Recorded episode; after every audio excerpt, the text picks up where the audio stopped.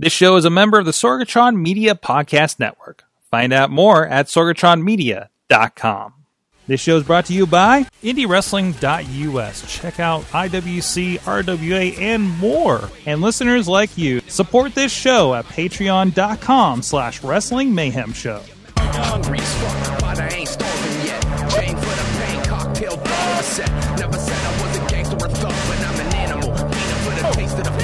Hey guys, this is the Indie Mayhem Show. I'm Mike Sorg at Sorgatron on the Twitter here in the Sorgatron Media Studios in Pittsburgh, PA. This is where we talk with people in and around independent professional wrestling and international superstars, apparently, today. Uh, you can check out everything WrestlingMayhemShow.com, IndieWrestling.us. Many of the things that people that we talk to and about are on a lot of those platforms and other uh, podcasts and content as well.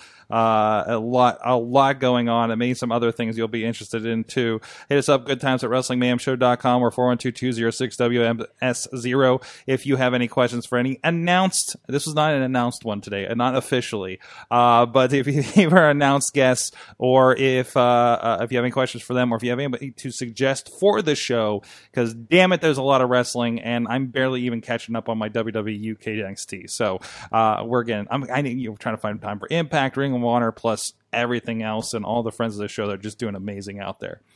So with me today, first of all, Joe Dombrowski is here. He's back, sporting that classic Prime Wrestling shirt. I I, I, I admire that. going a little bit old school. That's right. Um, thank you for having me. I'm going to take offense to you. Uh, I believe you referring to me when you said international superstar. Yes. The international part is true. I don't think the superstar part's true. I'm a person that went somewhere else more so. You're a person that went not international. going- and it's not, your first time superstar. going international. I used to go to England. You used to go to England. I don't anymore. They figured out I'm not any talented. Yeah. Uh, been to Canada, but I, I was in Mexico uh, this past Saturday for Triplemania 27. yes. Great opportunity. I'm very thankful of me and Matt Striker. You can go to twitch.tv, sign up for AAA's English feed, and check me out there 100% free Fantastic. of charge. And Four hour show. I definitely want to ask you a little bit more about that. And I know uh, I, I think there's some people that watch it that probably have some questions that'll be in the feed as well. Um, including some old friends of yours in the chat room, some of the sounds of it. But uh, uh, I don't have any friends. They're There's- full of crap. there's there's also another guest here. Joe, do you want to introduce our other guest? I would love to introduce our other guest Mhm. because he is the Pope of Grope. He is the Lord of Lewd. He is Lascivious Maximus. He is the perpetual pervert of Pittsburgh professional wrestling as I pop my peas for Sorg. Ladies and gentlemen, the legendary, my good, close, personal, dear, longtime friend,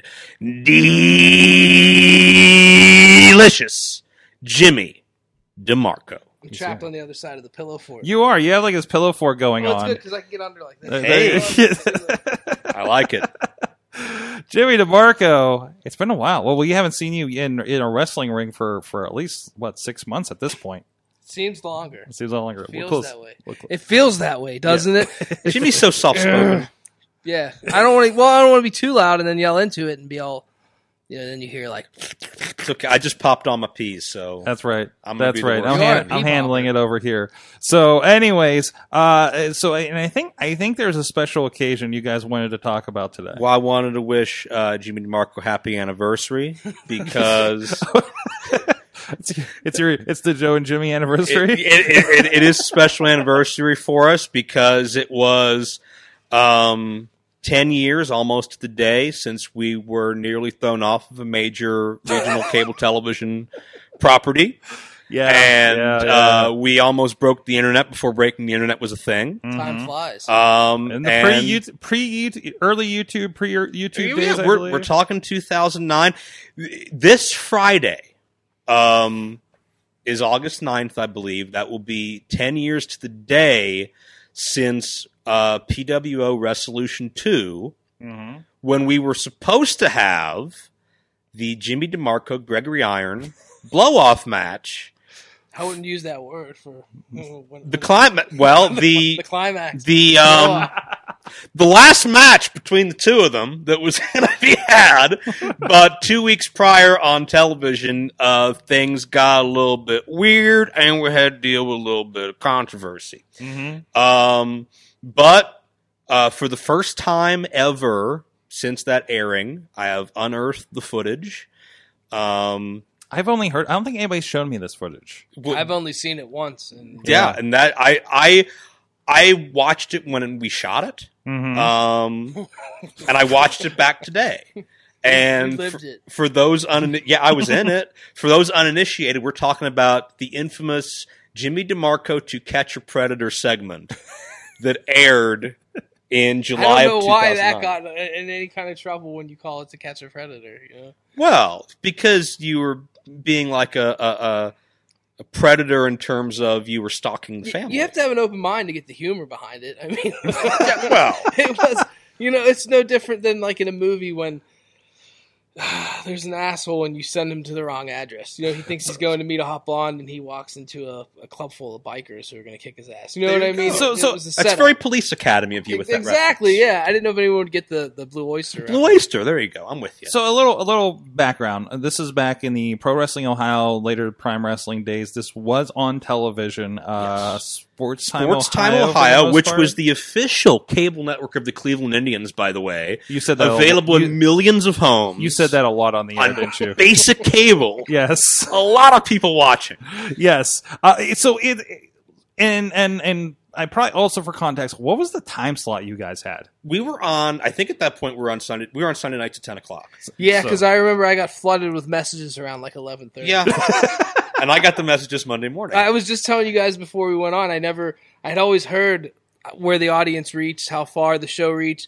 I lived in Pittsburgh. I never got it. Yeah, it was a Cle- it was a Cleveland regional station, and I never put too much thought into it about where it reached or didn't reach, whatever, until after that episode. And then I got the messages of, you know, you sick son of a bitch, how could you do? and I was like, oh shit, a lot of people really do watch this show. Holy shit! And then it was, you know, uh, it just spawned from there. Like, And by the way, you're not on it anymore. oh no, I mean that was that was the, I. I I didn't care whenever Joe was like, "Hey, you know, you need to go away for a little bit here," because I was like, "Hey, I don't want to be the asshole who brings down. Nobody wants to be that guy who costs, who brings a promotion down and it costs a place to a good place to work for everybody else. You know, Yeah, that's yeah, what I was yeah. mainly concerned about. And I knew Wally, uh, you know, his his ass was on the line. And to Joe and Wally's credit, when I did come back before I, you know, got like made retarded in a car accident, the uh, Joe and Wally separately each offered to pay me for missing Resolution too. oh wow. And I, it, uh, Wally wasn't as nice as Joe was. Joe, Joe offered me, and I had to politely decline. When Wally offered to pay me for still Resolution Two, I was he was like, I don't know what the can I can I swear here? I don't. yeah, Want to yeah, yeah, you can I don't know what the fuck Joe was thinking putting that on the air. I don't know what went through his goddamn mind. But I told them both, you know, I, I, I'm just happy you guys are still going. I'm happy Yeah. you're still living. You know? And I, I I think I think we should kind of set the Wayback Machine and tell tell the whole story start to finish before we actually get into the meat of, of the fallout. yeah the, the fallout and and the actual events because um you know I mean I I met Jimmy DeMarco um probably officially sometime in 2004 when he was training and got to know him through the years afterwards and the one thing I had always seen in Jimmy DeMarco was passion Mhm. and I had always seen loyalty, and I had always seen just somebody that was willing to risk their body, risk anything that they possibly could to make it in this business. And at that point in time, Jimmy was kind of typecast as the cousin of the Gambino family, Mickey and Marshall.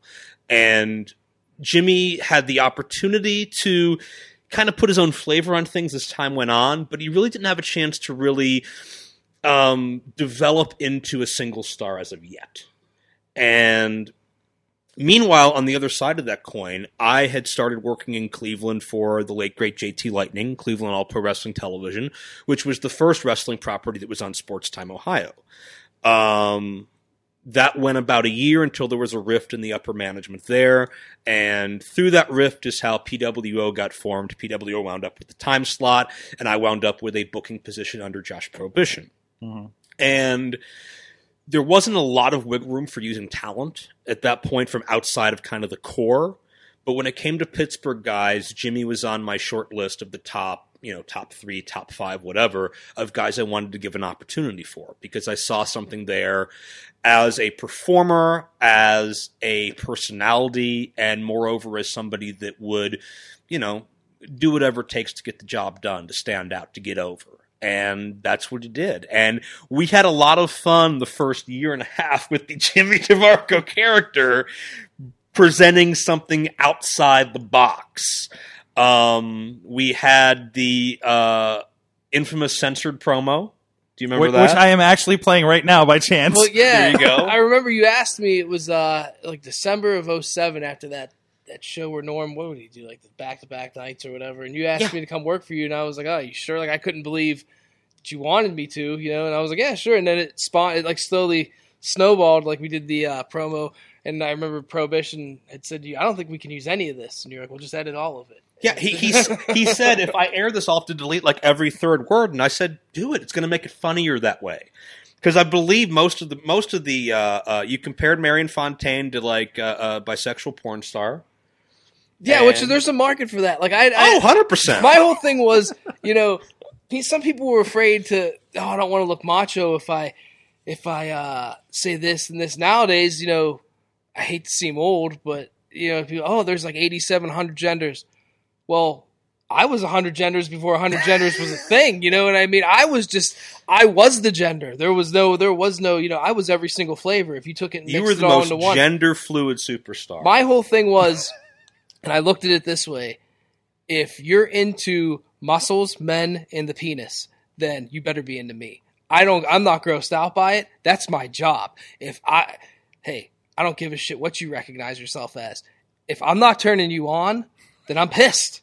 Now that doesn't mean that I'm going to let you hop on it, but I mean that's the great adventure right there.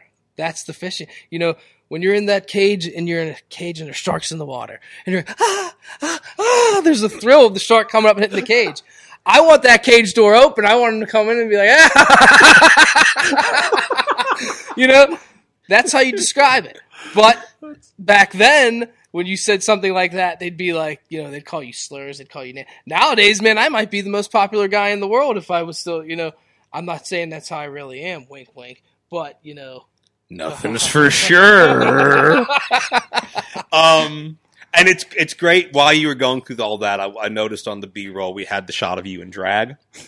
oh yeah, yeah, yeah. Now, Jimmy DeMarco was banned from the building, and this, I mean, Jim Cornette did this back in the day. A lot of lot of villains did this back in the day. He was banned from the building, uh, so he snuck in in drag. He had like a brick in his purse, hit Marion Fontaine in the head, cost Fontaine a match, and Fontaine had a character with him, managing him, who's I forget his full name, but his, his last name is Grosh. Macho He's- Grosh. yeah, his, his, his, his, his working name was Macho Grosh. He's, he's Grosh is actually his real last name. He's friends with Josh and M Dog. He was just there to be kind of a wacky sidekick to Marion Fontaine. So, all right, how can we utilize this character in a way that, that makes sense to this reality? Well, he sees a you know a, a buff looking entity in, in women's clothing. Obviously, he's going to get a crush on on uh, Jimmy DeMar, who Jamie Scott had dubbed Honey Baby, by the way. Um, so we, we had Demarco do the run in with the brick, and then he he's running out of the building. Our backstage interviewer stops him and says, uh, "What are you doing? This is obviously premeditated." Demarco says, "What do you mean premeditated? You don't know how I live my life outside of here." and and he just keeps running, and um, this leads to uh, Macho Grosh being smitten with Honey Baby and proposing marriage and we we recreate the whole Macho and Liz thing. You know, will you marry me? And um, this all leads somehow with our winding road to Marion Fontaine and Jimmy DeMarco in a kiss my butt match at the very first resolution at the Nautica Pavilion. Um, and Fontaine Fontaine was one of those characters, man. He was down for anything, and I put him in some very advantageous situations, and I've put him in some situations I've had to apologize for later. But he was always game for for all of it. I mean, you, you enjoyed working with Fontaine, right? Oh, by far one of the top five favorite people that I've ever worked with. He was whether it was an AIW or with you or I think I wrestled him once in IWC and we got some suggestive chants up in a very like laid back area. It was he was always me and him had a lot of chemistry. I loved I, working I with him. really enjoyed that chemistry, and you guys brought out the best and the most out of each other's characters too. He one time we worked on a bar show in AIW and he gave me a mandible claw with a condom and I was screaming so loud that it sucked down my throat and for a split second I was like I'm gonna fucking die in this dive bar until I went and spit it out real fast. Because you don't realize there's lube on that you know what I mean? And the mandible claw when applied properly I think Bray Wyatt's doing it now and bringing it back. It went two fingers down and I was like ah it was like thank God I have a muscular throat and I was able to just like shoot that. You know what I mean? Like, Hashtag muscular throat. yeah. Um, yeah, no, the mandible claw can be a very paralyzing maneuver um, without the condom. So I can only imagine once you add the condom and the lubricant, it's just it's too much. To Well, handle. yeah. I don't. I mean, I never, I never took the lubricant into uh, account. I didn't realize how lubed up those things were. I see. I don't use them. I'm sterile. awkward silence. Now, so, and speaking of awkward moments, I will take the time to publicly apologize for you for whose ass you had to kiss that night. Oh, I didn't care about that. Um, What the uh, big Simone? did. Naj the Wild Samoan, who was a Samoan from Hawaii or whatever the frig he tried to make his entrance into. But yeah, Naj the Wild Samoan was the uh, surprise that was bestowed upon me that night to write into the segment, and unfortunately, Marco's face ended up in one of uh, crevices somewhere, and uh, we got we. It was a feel good moment, uh, uh, I guess. I, I mean, depending on where you were sitting, but uh, that was that was the uh, the comeuppance for the character for for the mind games that he played with Fontaine and Grosh and all that type of thing. How did it even come about? I forget how the uh, whole Greg and his little brother thing. I think the one time he was sitting in the crowd and when we were driving home from a show, we were just talking and I said, "Wouldn't it be crazy if somebody if somebody tried to, to kidnap Greg's little brother and turn him against them?" Here, here's how I remember it. That's a ra- That's an old Raven thing, wasn't it? well, it was Like I, my whole kids? my whole thing behind it was if you ever seen the movie Problem Child. The little kid, uh, the dude who played Kramer on Seinfeld, he was the Yeah. bow tie killer. yeah. He, him and the little kid, he he wanted to turn the kid into like a basically a little mini serial killer. So it was never like a sexual thing. It was like I'm gonna. What would hurt the most for an inspirational person like Greg than to take his little brother who looks up to him and turn him in like turn him into an evil person, like turn against them. That's the one person Greg had in the world. Let's turn him against him. But you know we couldn't let that play out. Yeah. because people were sour. here here's what how I remember it starting because the thing is is is when I'm booking a, a, a, a program, a supercard, television, whatever. Um, obviously, most people listening now, you want to have something for everybody. You got to have every different flavor of ice cream, and you've got to have the Gargano match for the internet fans, and you're going to have the weapons match for the bloodthirsty fans, and you got the the women's match because that has a demo, and you got to have you know your indie darlings on the undercard, and you got to have your your your, your six man tag, and you got to have your ground match and your flippy match. You got to have everything kind of covered, and um, one element we were looking for, and we would be myself and a couple other people. Um, we wanted something a little darker, a little more controversial. We wanted something to to because Greg had just come off of an incredible story with Gargano. Yeah, an The- awesome match that first uh, The- resolution. the first resolution, the last man standing match. We had the whole story of Gargano as the privileged punk kid who thought Greg didn't deserve to be in his league, and Greg is the handicapped hero rising above adversity and proving he belonged. And I remember year two, from a booking standpoint, was a little weird for me at first because there was like a there was like a five month gap where we didn't run events and that was I think that was the boss's call to recoup some money. But, but so creatively, I didn't really have a twelve month story arc like I I used to. It was like more so March through June, and then the pay per view would be in August. Um, but the idea got brought up. And it was probably through a course of talking with Jimmy, talking with Greg, talking with a couple other people of what if um, something happened with with Greg's brother Zach because Zach at this point was 11 years old. He was in the front row of a lot of the events. Looked up to his brother. He was there. He was, you know, he he was he was noticeable. So maybe there's something there, and we can have kind of a darker, more controversial edge to this, and this can be kind of the, you know, that that um, that that that story that pushes the envelope a little more and and, and crosses the boundaries. So again, Demarco being established as this this player of mind games who would just mess with your head and just cackle evilly about it as he would often do. Um, we sent Demarco out there with the video camera to uh, follow Greg and his brother, and uh, Greg would be um, holding his brother, you know, hand to hand, the good hand, and uh, walking him home from school or pushing him on the swing or whatever the case may be. And Jimmy would turn the microphone or the camera to himself, and he would say, uh, "See, Greg, I mean, you're not a good role model for this kid. I'm going to teach this kid all the best cigarettes to smoke. I'm going to teach him all the best liquor to drink. I'm going to teach him the classy strip clubs to go to. I'm going to make a man out of him. I'm going to show him exactly what Which it's like." that right there, you know, it's it's for uh, dramatic effect and it's entertainment. Because if you really want to have a good time, you don't go to the st- classy strip clubs. You go to the dive ones. See, know? I mean, you just you you read between the lines, and, and This and is you such really an get this thing educational down. episode. so so we had that set, and I was on the phone with somebody, and I will not out their name, at least on the air. Um, and I and let me make this clear: I'm not absolving guilt because I'm the one that put pen to paper, and I'm the one that put fingers to keyboard. So. yeah, yeah. Um, I'm the one that greenlit this, so so whatever credit or blame comes out of this goes goes to me. But I was on the phone with somebody. I was helping keep him awake. He was driving home from a show, and uh, he said to me, "You know, wouldn't it be funny if Jimmy tried to go into the house and it turned into To Catch a Predator?" By God, that's genius. Sort of.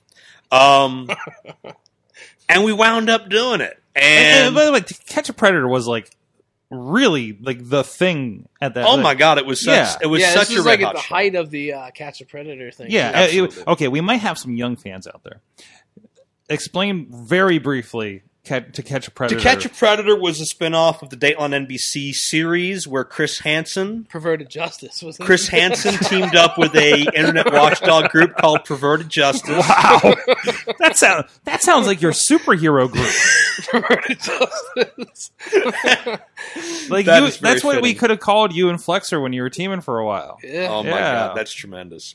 They uh, that there's some comic book illustrator out there just salivating at that idea. Oh, I'm sure a couple are listening right now. Um, so they would they would uh, the perverted justice would pose as underage children to lure sexual online, predators. online. yeah, online, Online. To, to and then in the house too. And- but they they'd lure sexual predators to the house, and um, once they got there, Hansen would confront them with the chat logs and tell them they're free to go after You even- humiliating them. You even hit the Hansen uh, catchphrase. Why don't you have a seat perfectly?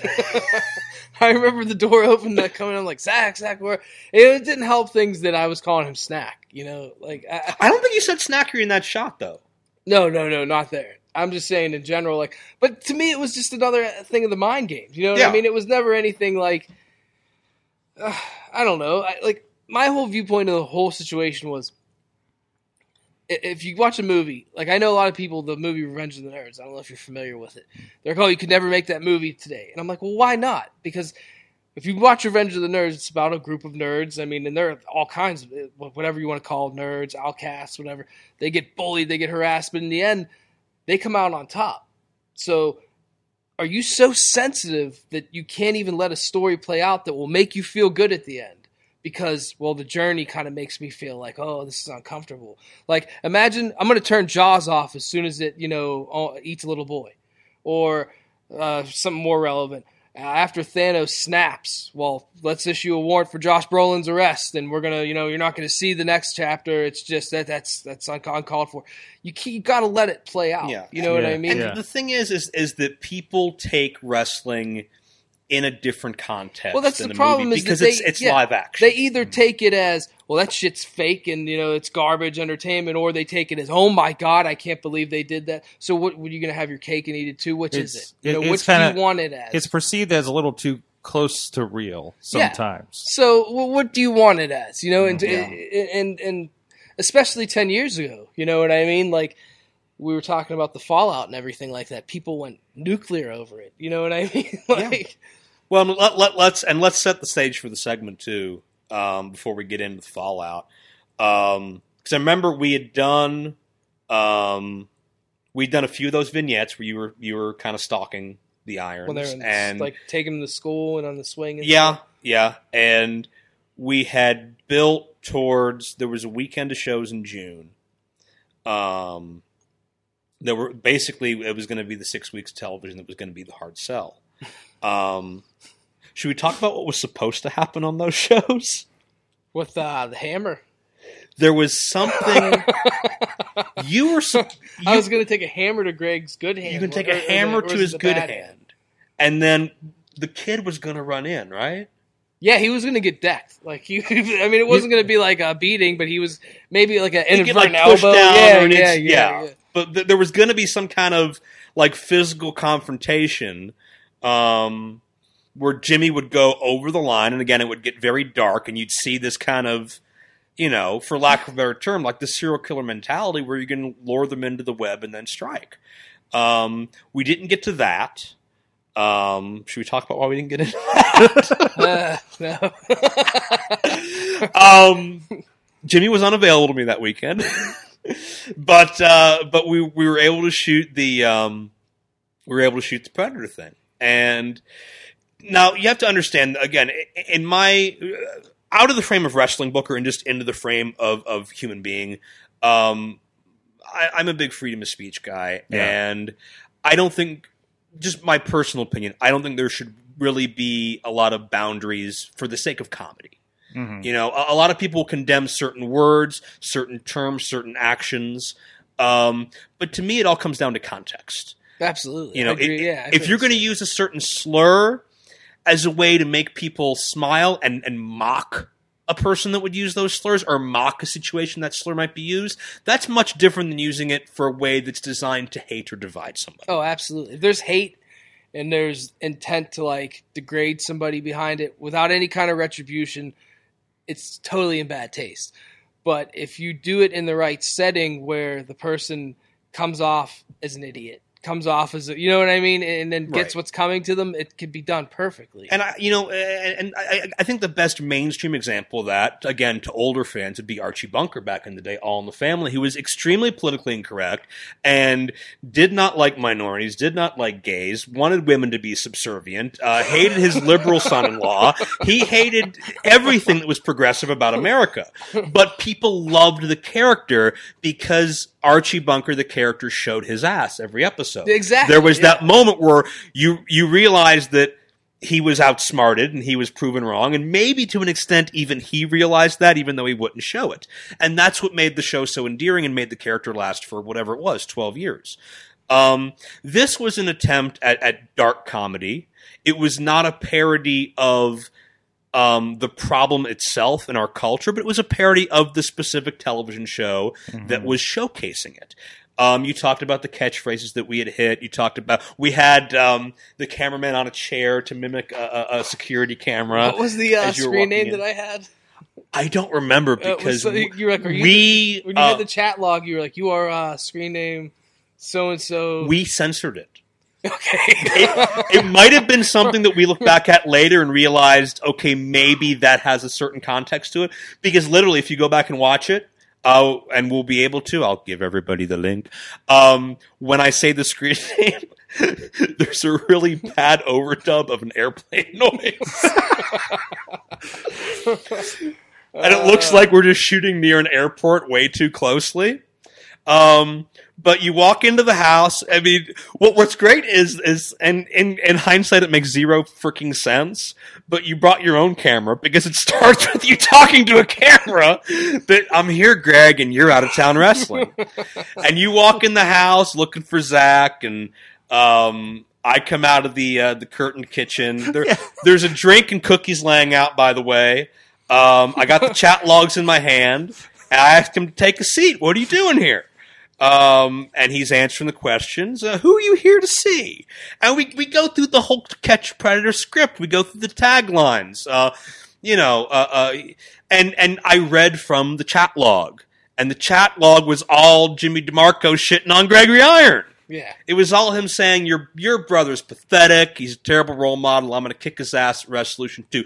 Jimmy, kick his ass. Is that something appropriate to say to an 11 year old child in the chat room? No. I remember there was one one thing you read from the chat log, and I didn't have a comeback, and I think I just said, "Oh shit!" you had to beep it like it was. We had we had some bleeps. yeah. Yeah. it was bad. It was it, it wasn't bad, but it was there was no defense for whatever it was. That Yeah. you read. And I remember when I sat down on the couch, I grabbed a pillow and I put it over my lap because I had been watching episodes of uh, the show to really parody, and a lot of them were we doing, scouted this like professionals. Okay. and a lot of them were doing it either like because they were so nervous they were hanging onto the pillow, or I mean, some of them were probably ha- hiding uh, a thing, you know, a pop up or whatever you want to call it. Like they were, but like I, I, I thought, oh, it's the best way to look like? Oh, I'm nervous is to hold on to the pillow. You know what I mean? But And again, another thing that makes this so absurd is that, and at one point, I even go to say, "Well, Jimmy, I have something to tell you," and I go to introduce myself, and Jimmy's like, "I know who you are, you idiot! I've known you for five years." like the whole thing is, is very much tongue firmly in the cheek, and watching it back. If you wanted to be angry at it, if you wanted to misinterpret it, yeah, you absolutely could. But there was no mention of sexuality. There was no mention of any type of overt actions or words that would tell you. If you had never seen To Catch Predator before, you, I don't think, would be able to make that I think the problem was the only anybody who followed the PWO or was a fan of it or, or wrestling in general would see that and laugh or got it. I think the problem was the people who didn't get it and who, Yeah. who saw it. or even just- or even like people who just flipped through at 10:15 on Sunday imagine? night and saw this thing Yeah. and only This heard ain't my some, wrestling. some of the responses and and don't know it's wrestling yeah. or don't know the backstory and and you know what A- a- and and to me the thing about that that was great is that even though the demarco character was was metaphorically speaking kind of emasculated as far as me sitting him down and you know mm-hmm. talking down to him and no no you don't do that we still left on heat because then DeMarco pulled out the frickin' hammer and threatened me. he didn't. He, he didn't get arrested because I'm not. I I'm never not- I never hear about this part as Yeah. which, which is crazy because it's like, why was I coming to meet the kid with a hammer? You know what I mean? Like it, that that part of it, I I mean, maybe could have been taken like, oh shit, he was planning something. Like, maybe, but I mean, with- I, my whole thing was I was going to smash his toys. You know, like uh, we, and we did have you empty your pockets, and you had like an American flag in there. You had a bunch of random stuff that did like a ping pong ball, like not helpful in Wait, any. is this where the flag came from?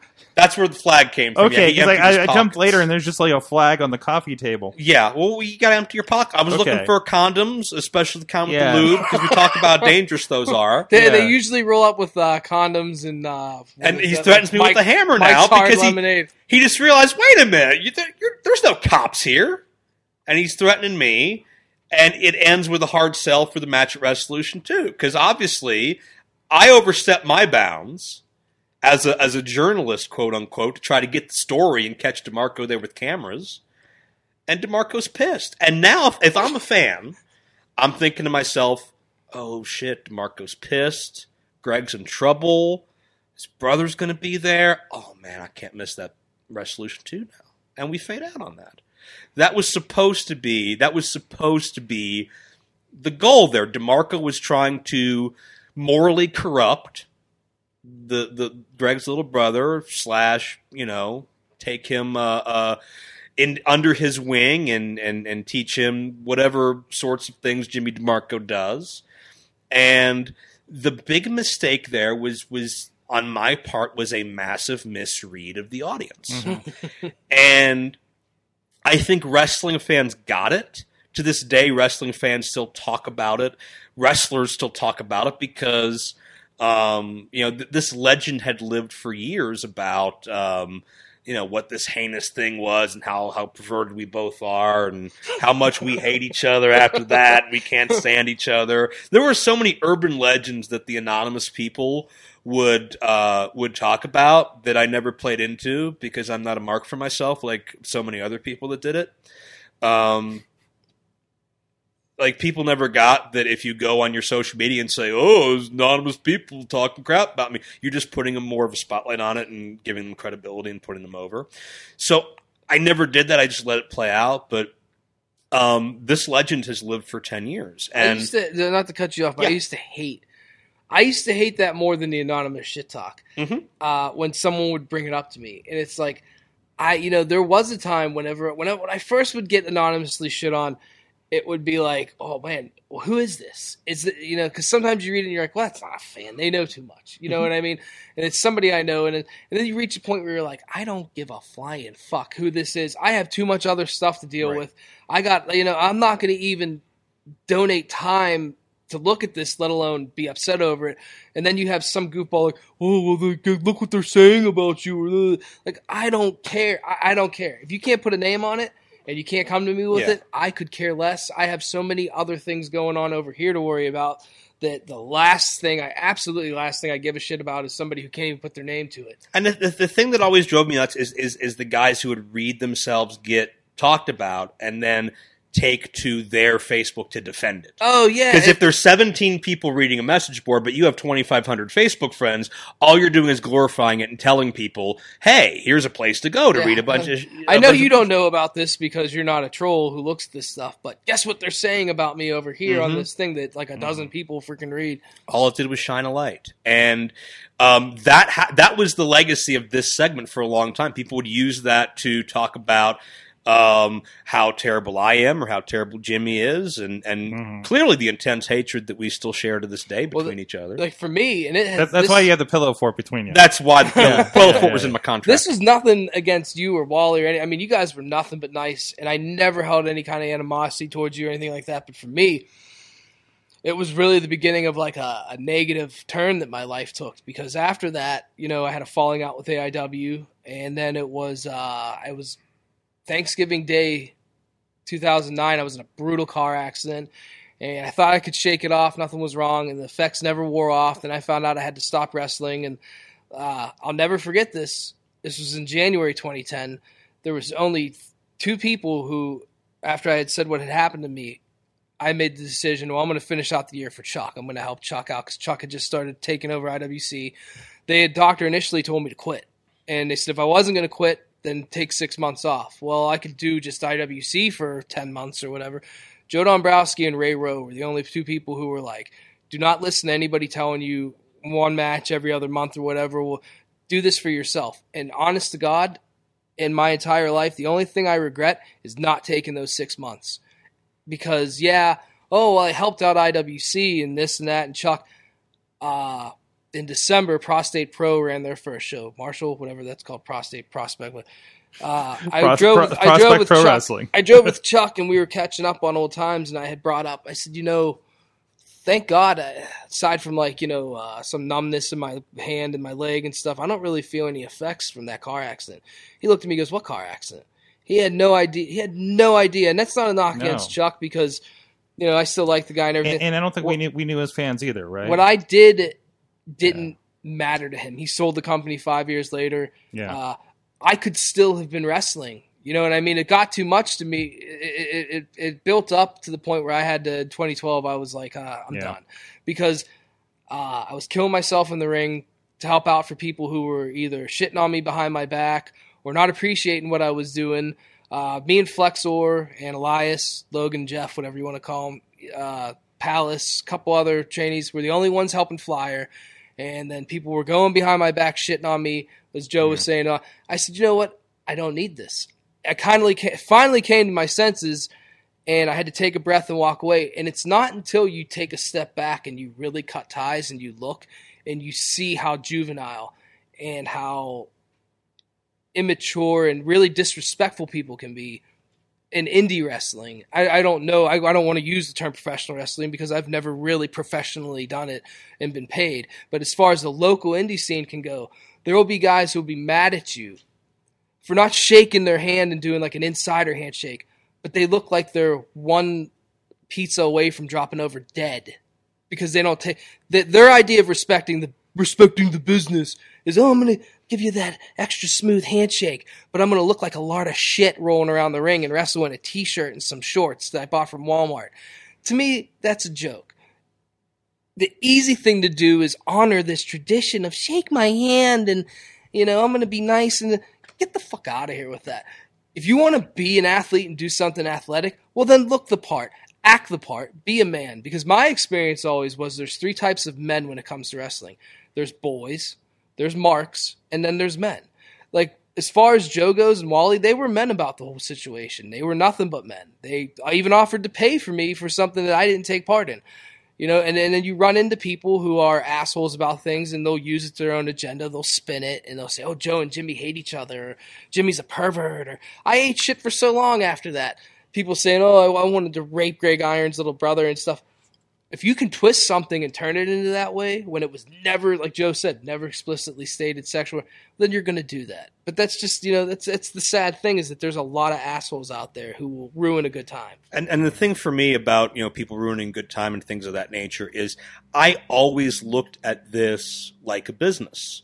And even when I was first starting and I was literally making zero dollars doing this, I, I took this like a business and I wanted to lay a foundation to where I could make money later on. And and to me, when you've got people that would um, knock anything, not you know, obviously not just this segment, but just anything in general, as far as it's anonymous smack talking, uh, I never had time for it because it wasn't making me money, and it was just, mm-hmm. and and, it, and I don't want to sound like you know some jaded like oh it's only only about the money, brother, brother, because that, that's not what it is. But it was about getting yourself in a position to be successful. Well, yeah, exactly, mm-hmm. and, and not even so much money is, uh, I mean, yeah, that is the bottom line for everything.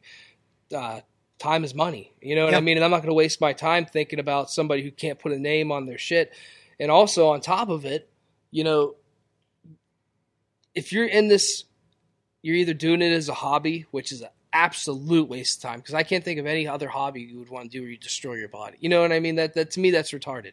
Uh, I know that's not a PC word to use, but the definition of retarded is what that is. You know what I mean? You're, you're doing something counterproductive that makes you look stupid and foolish.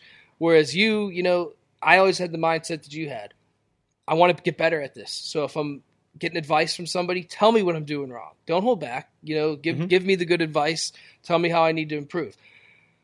I want to get better. I want to work with people who know what they're doing. I want to work with people who are good at what they're doing. I don't want to work with people who are just doing this for fun or a hobby or to be the local hero. You know what I mean? Right. And, and and or have their own agenda to shit on me when I'm not looking. I think that's why me and you always gravitated towards each other. Hundred percent, hundred percent. I saw that again, that desire to get better and the desire to be something more than what you were, um, and uh, just whether we were discussing things creatively or discussing the business in general, um, it clicked. It clicked for sure, and and we were thinking with uh, a very very similar mindset. Well, and two, you know, we joke around and say we were ahead of our time with the whole thing, but you kind of have to change with the time. And a lot of times you'll see people even nowadays, like IWC, for example, and I'm just using this because it's the only company I really keep up with or follow, especially locally. You'll see people say, "Oh, that's not my IWC," or "IWC ain't what it used to be." It's like, well, no, it's not. No company should be. You know, you you should mm-hmm. always be changing. You should always be evolving, whether you're a company, a person, a place. And it, it, that's if you get left behind, that's why because you're not changing, you're not adapting, you're not mm-hmm. evolving. For sure. Talk about um, some of the feedback you got after the Predator uh, oh, spoof had Like aired. I said, I had never realized how much of an audience the show had reached until I got the feedback, and it was uh, people. A lot of oh, there was a there was a lot of older women who would always message me for PWO shows, I, I don't know why. Maybe it's because I'm I'm short or a boyish charm or whatever. But they would I would I always liked you. I would always have a lot of older women who were into me, and I lost my older women demographic with that because immediately they were like, "You sick son of a bitch! How could you do this? How could you do this? You know what were you thinking?" then there was the guys who were like, you know, you're a pig. I hope you get your ass beat. We're going to be waiting for you at Resolution. That kind of crew. You know, they all, they always, oh, we're going to be waiting for you. And I think you can count on one hand the amount of times there's ever been fans waiting for, for people after a show or before a show. And then there was the people laughing who got it. You know what I mean? Right. There was people like I showed this to my friends who aren't wrestling fans, and now they actually want to see it. They want they want to see the show. So uh, the amount that I got was what stunned me. And then I remember the first person from Cleveland who called me wasn't you, it was Chandler Biggins, and he was like, "Oh my god, this is this is crazy. you know, I can't believe you guys went through with this." Yeah. Um, I didn't get any feedback on on that Sunday night, but uh, boy howdy was my Monday morning something. um, because I got woken up to the uh, most unpleasant phone call of my life. Um, was it Kilkenny? no, they it, it was the promoter because Kilkenny called the promoter, and the promoter called me, um, bitching about um, the segment because I don't think I don't think that the promoter had ever actually watched it. I think we like I told him about it, but I think it went right to the director from from us. Um, and he had to get called into the station and got read the riot act, which um, I felt terrible about for about two and a half years till he fucked things up worse than I did and he got himself in trouble. But that's a whole other episode, a Oh, whole the- other show. yeah, yeah. I felt very, very guilty for a long time because I didn't want to be that guy. Like Yeah, I said before, nobody weren't. wants to be the guy who kills a promotion. You know, Like I, I felt worse than I, I could ever remember feeling for a period of several days. Like eventually, it, it got to okay, I need to snap out of this and, and produce the resolution show that was two weeks later. But I, I felt terrible that um, that had had shaken my confidence, that had shaken my creativity a lot, and the reason that the network was so upset was that people were sending in complaints. Um, and that is what got the and what, what was um, also bad timing is this was just two weeks after completely coincidentally another wrestler had used a politically incorrect word that you already used earlier in a promo and that got a complaint. R R word. yes. Um which it was what it was isolated incident but then two weeks later there was a lot more complaints for this specific piece of footage. And um and it came down hard. And there were there were um the promoter had to get called into the office and get yelled at and like i think our contract got restructured there was there was a lot of I- uh you know, and I didn't mean to cut you off, but I never understood like the whole. I totally get homophobic slurs, absolutely get racial slurs.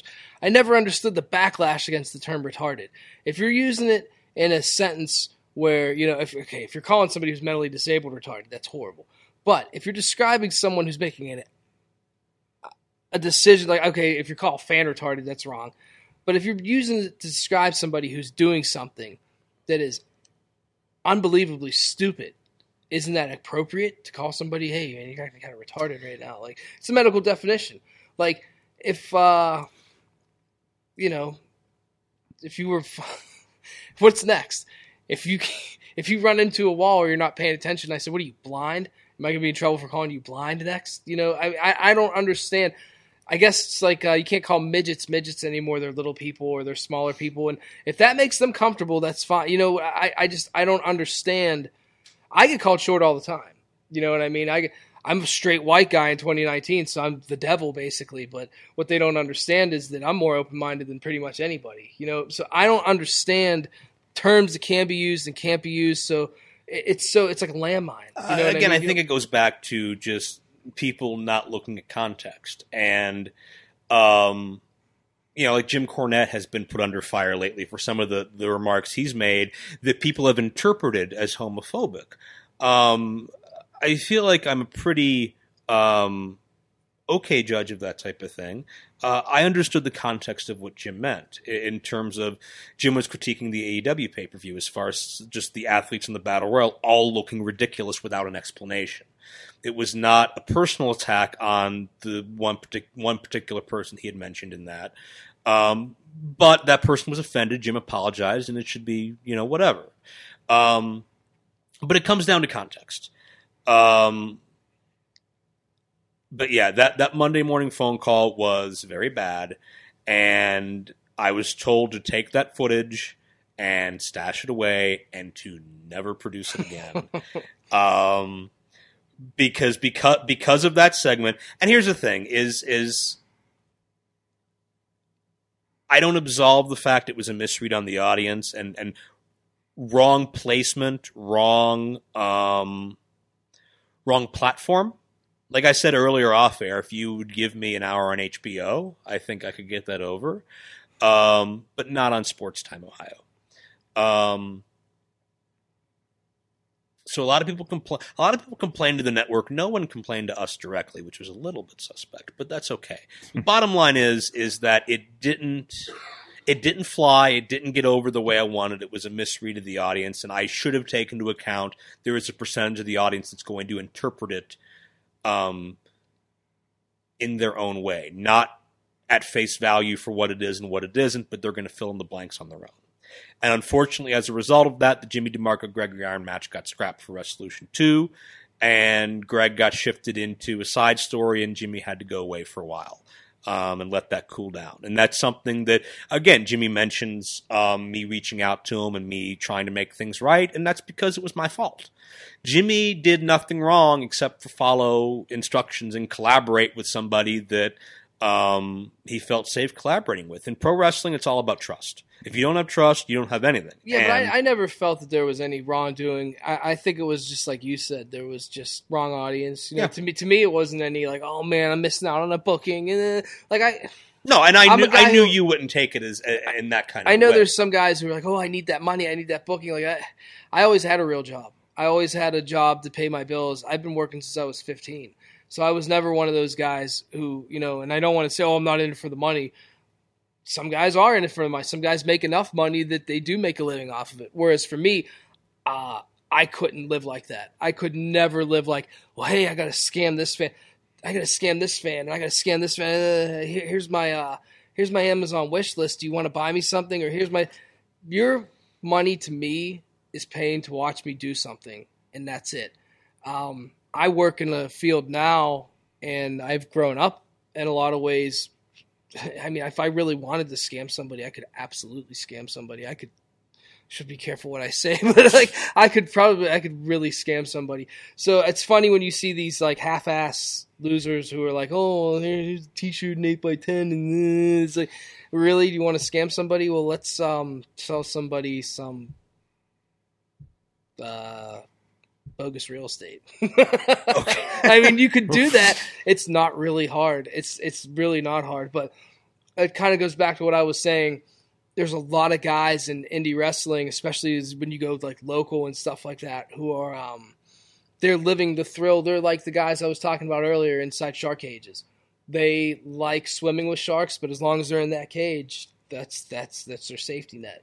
But if they ever actually get outside of that cage, then it's like, oh shit, man, it's, these things got sharp teeth. You know, you you don't want to swim with real sharks. And, But- and to clarify, most people aren't like that. But Oh, no, there, no, there, no, are, there are bad apples in there. But that that's what I was trying live to in their bubbles. Absolutely, absolutely, absolutely, hundred percent. What I'm trying to say is, um, I think a lot of those types were the ones saying, fanning the flames of what was going on, and saying, uh, you know, I should never be allowed to, to wrestle again here, or I should, you know, uh, that shit never went away from me. That I, I had to wear that for a long time. I remember it followed me to IWC, even in Pittsburgh. People were saying stuff about like the, the perverted thing and this and that. It was after a while it got old, you know, and and and you ho- it's like, well, how long is this going to linger? You know, because you have other stuff going on, and then it snowballs into that. And it's like, and and that's that is a problem with indie wrestling when you go to some of those shows. And like I said, this goes back to being on the outside looking in. There is an aspect of taking advantage of people. You know what I mean? Like, okay, do you want these people to come back? Do you want these people to keep coming back? Well, number one, don't try and have sex with the fans. Not saying anybody, not, not saying a lot of people do this. What I'm saying is, is that there are greater problems than what we did ten years. Oh, without a doubt. You know what I mean? You've, With- you've, you've with got trash- wrestlers. You got wrestlers now inviting fans on road trips, inviting fans into locker rooms. you. The you. goal of wrestling is for your appearance on a show to increase the sale of tickets. Yeah, And if you've got fans in your car with you or behind your merchandise table or you're trying to sneak them into the business because you are that desperate to need a friend, come on now. If you're taking away ticket sales, are you really that valuable? Exactly. So you just said it right there. You're kind of cannibalizing it in a way. People made what me and you did out to be like the Antichrist. You know what I mean? Like we Mhm. did something out uh, absolutely horrible, and really, we kind of put ourselves out there to be attacked, and, and people bit. You know what Yeah, I mean? yeah. Like, when when there's far worse things that go on and have gone on and continue to go on, but that's kind of oh that's the business. You know, like well Right. really what we were trying to do was sell tickets to a show. We were Where- trying to get buzz. We were trying to sell tickets. We were trying to get people talking. We were trying to think outside the box. And in some ways it worked, and in larger ways it didn't work in that context. And um, you know, it's it's we're you know going back to talking about trust. You know, you trusted me to make the right decision in that situation. I don't feel that I did, and I, I, felt remorse to that, and I, I felt indebted to you. And I, I I have regrets in the sense that we weren't able to go back and finish that the way that we wanted to and should have. And I regret that we weren't able to move you past that because, as you mentioned, you got into the car wreck a few months after that. Yeah, and, and like I, you know, I, I never ever held anything against you or Wally. There were certain promoters who I would work for who I fully trusted because for me, for a promoter, it, it wasn't just about money. It was, are people going to hear about what I'm doing? Are people going to see what I'm doing? Is there going to be a crowd there? Uh, you and Wally, I always knew there'd be a good crowd and people would see what I was doing. John Thorne and Chandler Biggins, I always knew there'd be a good crowd. People would see or hear what I was doing. Norm Connors, you know what I mean? Uh, Justin Plummer, he's he's great at that, getting a crowd there and stuff like that. Um, to me, that's a good promoter. You know what I mean? If there's going to be a crowd, people are going to find out what you're doing. That's all there is to it. And you had never, you and Wally were very clear that it was temporary Mhm. and that I would be back. So it wasn't anything bad or anything. Oh, Yeah. I'm taking the fall for something. I was totally on board. I, I was more upset that people didn't get it. I felt like I Yeah. didn't do my job. I thought maybe I went a little too far you know, being suggestive with certain things, and I felt bad. I didn't want to be the guy to kill PWO. Yeah. I mean, eh, and I, I think in hindsight, anybody can look at it differently and kind of pick apart their role or, or whatever the case is. I, I think it's when anything goes wrong, I think it's human nature for people to immediately jump to, "Oh, this is my fault. How's it my fault? You know, what did I do?" And and it, it was, it just it, it got bigger than any of us thought it would in a way we we weren't planned and, and expecting for and um, it went down in history. I mean, when I when I posted a few weeks ago that I had just unearthed the footage for the first time in ten years, I had wrestlers messaging me begging for a link to see it because they'd only heard about the legend. I had fans commenting saying, "Oh, I remember watching that live, and that was gold." And I'm thinking, where were you people ten years ago? Why didn't Yeah. you email the station? That's because I mean that's the story of, of life. Like most people who like something, it's the uh, you know the ones who don't like it who speak up and go on a, on a tirade, and the Mm-hmm. people who do like it are just happy with what they got, and they don't have time. Yeah. you don't really hear people say like, "Oh man, that was great, that was great." You hear a lot of people like, "Oh, here's how I would have done it better." Here, and that's the mentality a lot of people have is, "Well, here's what I would have done," or "Here's what I would have done." There's a lot of people out there who want to tell you how they would have done it, but they won't actually go do it. and it's it's just wild that a, a seven minute shoot that we did ten years ago in a poorly lit living room has has got these mythical proportions to it where people Well, talk about I it saw like Sorg had it on uh, the TV, and Yeah. when I opened the door, it was real nice how the light was coming in behind. It was like I was stepping in a, a light tunnel because it was it was the middle of summer. I remember it was hot as Yeah. hell. It was, and uh, you know we did. Uh, Jimmy DeMarco had one final moment in the sun in uh, PWO, no pun intended. You like how I did that? Yeah, Um, we did bring you back the end of that year, um, right after your car wreck, and you beat the shit out of Gargano. yeah, I know, and I was so looking forward to everything we had planned, and you know, then to find, like I said, it, the worst part is, is had I listened to Doctor Advice, I might have been able to go through with that just by cutting promos and Yeah. and then end up because what January, February, March, April, May, June, July.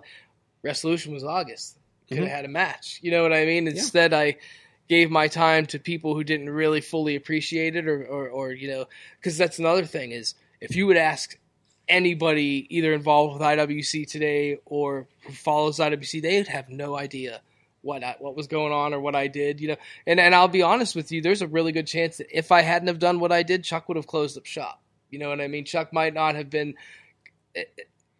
If there's a lot of what ifs in that scenario that go on, and I didn't owe any of those people a goddamn thing.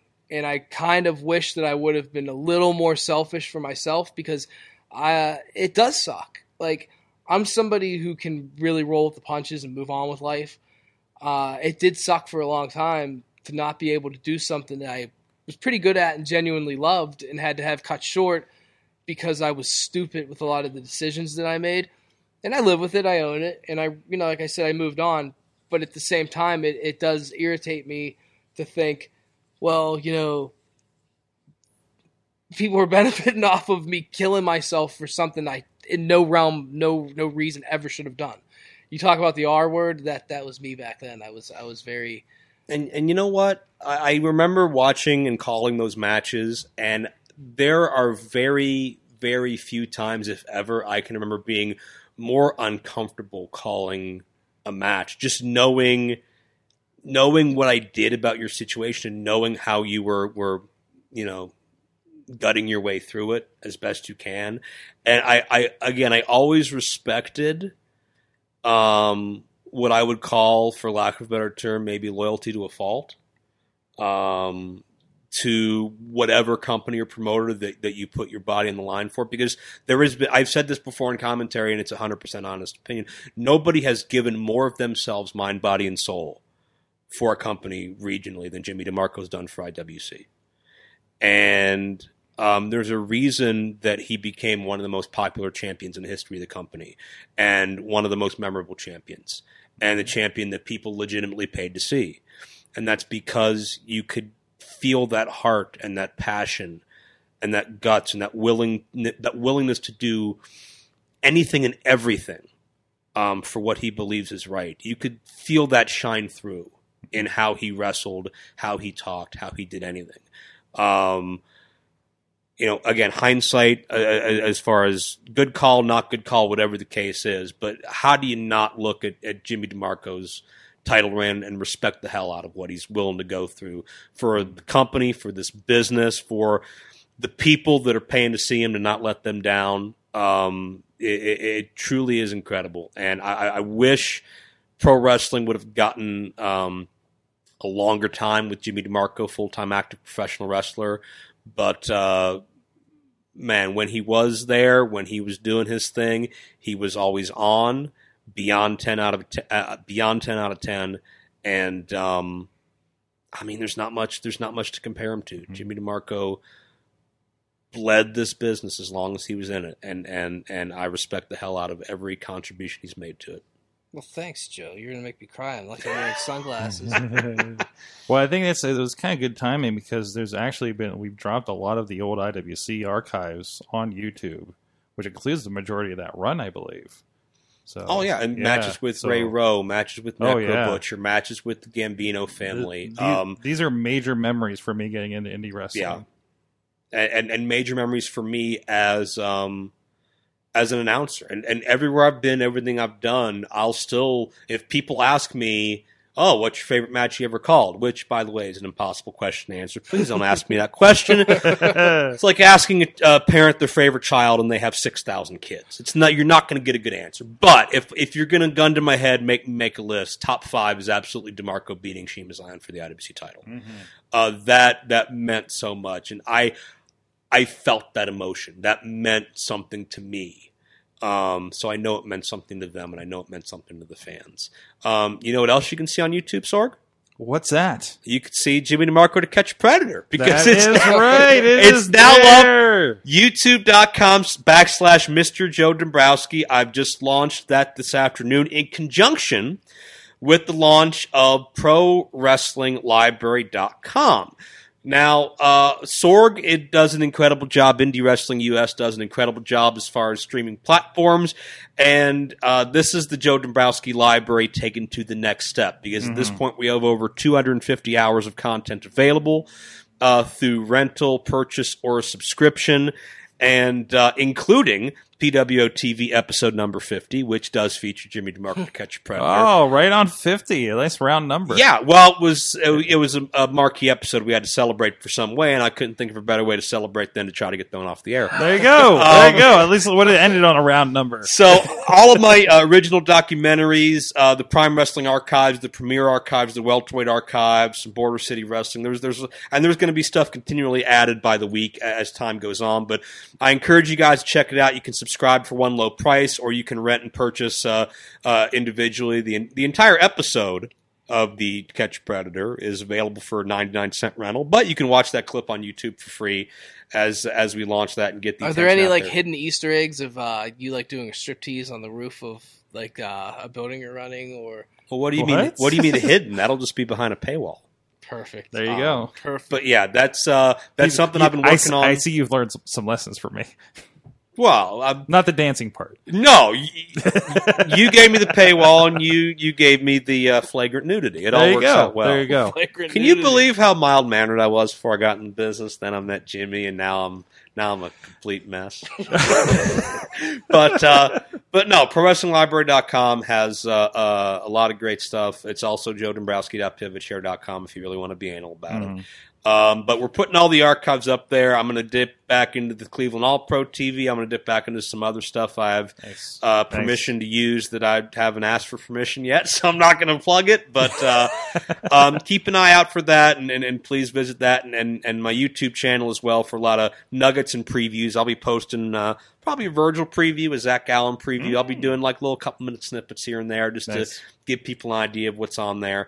Um, but I thought this was the time, this was the place to tell the untold uh, Jimmy DeMarco story in full because everybody thinks they know.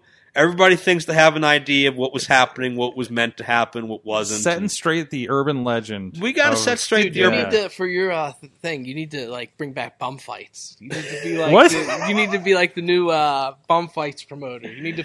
I mean, just go right downtown. downtown Hey, I haven't claimed that one for for Indie Wrestling Network, so you can have that. There you go. There, there's potential there. There There's you go. there. Like, as long as your shit doesn't involve waffles, I'm cool. Well, no, I you got the waffle market cornered. There you go. But you know, we're never going to find out.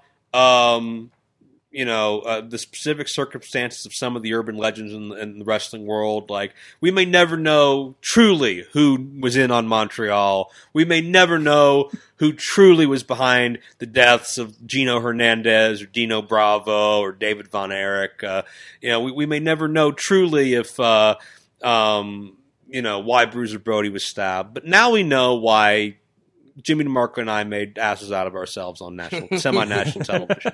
So we got that solved. We got that out there, um, and hopefully that'll uh, either quell the legend or maybe make it grow even further. Now that people That's have an outlet to watch it. I don't know, Jimmy. Do you have any final reflections about this whole winding road we've been on together? Where we're we're we're Yeah, I wish we were still on it. I, I, I do. I miss like uh, that's the thing. Honestly, that's the thing I miss most about wrestling is like traveling with you and Flexor and lawyer flashcards. Uh, I'll let everybody guess who had those. yeah, there's me and Dombrowski had. So, uh, Dombrowski was always like uh, straight man to my. To, you were my good cop. Ironic, isn't it? I know, ironic. Yeah, when you think about it. But we rotate, we'd switch. We're switch hitters. But like, uh, Got to be versatile in this business. You have to, man. You got to adapt. But like the, uh, that's what I miss the most. You know what I mean? That's what, honestly, man. Like when I was talking before about how that was kind of like the beginning of like a dark period for me. I went from having like this group of friends, whether it was like you, Chandler and Thorn, or you and uh, Flexor and Facade, like our traveling crew, and it was just gone. You know what I mean? And it was like, and then I got hurt, and it was like I was super alone. And then it was, you know, fuck, man, it sucked for a while there, which makes it even better because you know what? That's life. Life's a bitch, and Mhm. not only is she a bitch, man, she's a nymphomaniac, and she will fuck you. So you can do two things. You can just let her do it and cry, and no one's gonna feel bad for you. Or when she rolls over to text her friends about how bad she just laid into you, you just jam your face between her ass cheeks and, and just give it right back. Because that's what you got to do. You got to keep going. And Now that is I- a metaphor. I you see how he can tell stories. That that is a good way to end the episode. By the well, I, Joe- I- wait, wait, I wait, gotta mention too. Well, that- Joe, Joe, I have plenty more to talk to you about. Okay, and no, I'd- I understand. I'd love to give you some more time. I understand, I, but, But- I got to mention just as, as a little denouement to this that Yes. uh, uh, Greg's little brother turned out okay too. He's, Yeah. he's doing all right. Yeah. He's he's wrestling today. Uh, Zach Thomas, formerly known as This- Silas Morgan. This is the where are they now? yeah, he's here now. He's he's in wrestling Yeah. still. Um, so I've, I've filmed several of his matches. He's, very good. he- he's still doing well. I I mean, he seems a little angry. It might be some of that like uh, PTSD Yeah. based on Maybe- stalking him. maybe, I'm not really maybe, sure. maybe, maybe Jimmy, like Jimmy's plan worked, and uh, I don't know if he's smoking the best cigarettes, and I'll have to ask him. What, what, what do you think, Jimmy? You think if uh, like a Camel 99s, man. you, you think if a year from now I send you a message saying, uh, "Hey, Zach Thomas is available for a date. You got one more match in you?" oh, yeah. I mean, like, the way oh, I look at it that'd is be perfect. I'm kind of like, uh, Has to the have lights, the light's not always on, but I'm always open for business if you know my number. Aha! I'm like a, That sounds shady- like that shady sounds like that should go down in Cleveland to, from the I, sound. of I haven't wrestled in Cleveland in like 10 Hey, years. yeah. Like, uh, After ten years banned from Cleveland, Jimmy DeMarco returns. I Allegedly, think my banned last from match in Cleveland. Cleveland was either I don't remember if it was me and Super Oprah or me and uh, Michael Paris, Joaquin Wilde against Faith and Nothing. By the way, can I can I just point out? Since you talk, you brought up our buddy. Um, how many years did did DJ Z spend angry that nobody could spell and pronounce Shiima? and now he gives us Joaquin. I have to Google search it every time I try to write it. Joaquin, man. Yeah. Like Joaquin Phoenix. He's gonna win an Oscar for the Joker. no one named Phoenix. I'm calling ever it got right over. now. I'm calling it right now. Anyways, Joe, this has been amazing. I want to talk to you, of, of course, about Triplemania and your experience there and everything as well. But uh, everybody, go check out check out uh, again the links again. You can go to YouTube.com backslash Mr. Joe Dombrowski for the uh, Mr. Hands. the for the for the YouTube link, or you can just search Jimmy DeMarco to catch a parrot. You can search my name; it should come There up. Um, and uh, you can go to ProWrestlingLibrary.com to see the first, I think at this point, God, 50 some, 60 some episodes of, of Yeah. that TV run, all the resolutions, Premier Welterweight, uh, all, all the originals, and so much more. We'll be adding stuff by the week. It's ProWrestlingLibrary.com. That is a host site for most of all of what I've ever done. And of course, you can still catch all the new releases here on IndieWrestling.us as well. Of you guys course. have been a great partner, and you're going to continue to carry tho- those products as well. Until you get pissed at me and kick me out. Oh, you never know these days, right? and Jimmy, of course. Hey, oh, J- Jimmy, I know you're not much on social media these days, but I know you were all over YouTube. Maybe Search- he's got an alias. Maybe he know. does. I don't no, know I if you want to reveal man. I that. love You're out there. I'm- You're I'm out there. I don't know if you want to share that. UN Jefferson's my Instagram. It was uh, Jungle Gym 01 or something. I don't know. You can Oh, find I didn't me. know your new one. I'm always on there. I'm on Instagram. I love Instagram. Yeah. Instagram's the best. It's the Jimmy, has anybody has anybody offered to suck your muscles lately? Uh, well, I mean, the offers I do get aren't worth taking up on. You know, Mm. it's, I'm very selective. The first thing in the and by the way, the first thing I saw in the chat was Jim's going to make you suck his muscles. Um, yeah. there was uh, real quick before we go. There was a old lady when we ran the one. Remember the Franklin shows Norm Connors used to run. Absolutely, Night of Legends. I remember I, she was standing. The lady who was like helping him run the show, the lady who represented Franklin, she was standing right next to him, and I pointed, and I said, "And you?" And I, I think she was talking. I said, "And you." I'm not leaving here until you suck my muscles. She went, "Suck my what? suck his what?" And Norm was like, "Hell, he's talking to me. I'm going to go do it right now." and she was like, "What the fuck?" You can tell she didn't know what she I just it. herself into. He was like, "No, it's not like that. It's not like that." Fantastic. Uh, Great. Again, context, and people read into it whatever they want, and if they want to get offended, they will. it. And we'll find out if people get offended from this show. I'm offended right now. Thank you so much, everybody. Go check out everything. Again, his site, indiewrestling.us. And please, until next time, please support indie wrestling and don't get anything kicked off the air.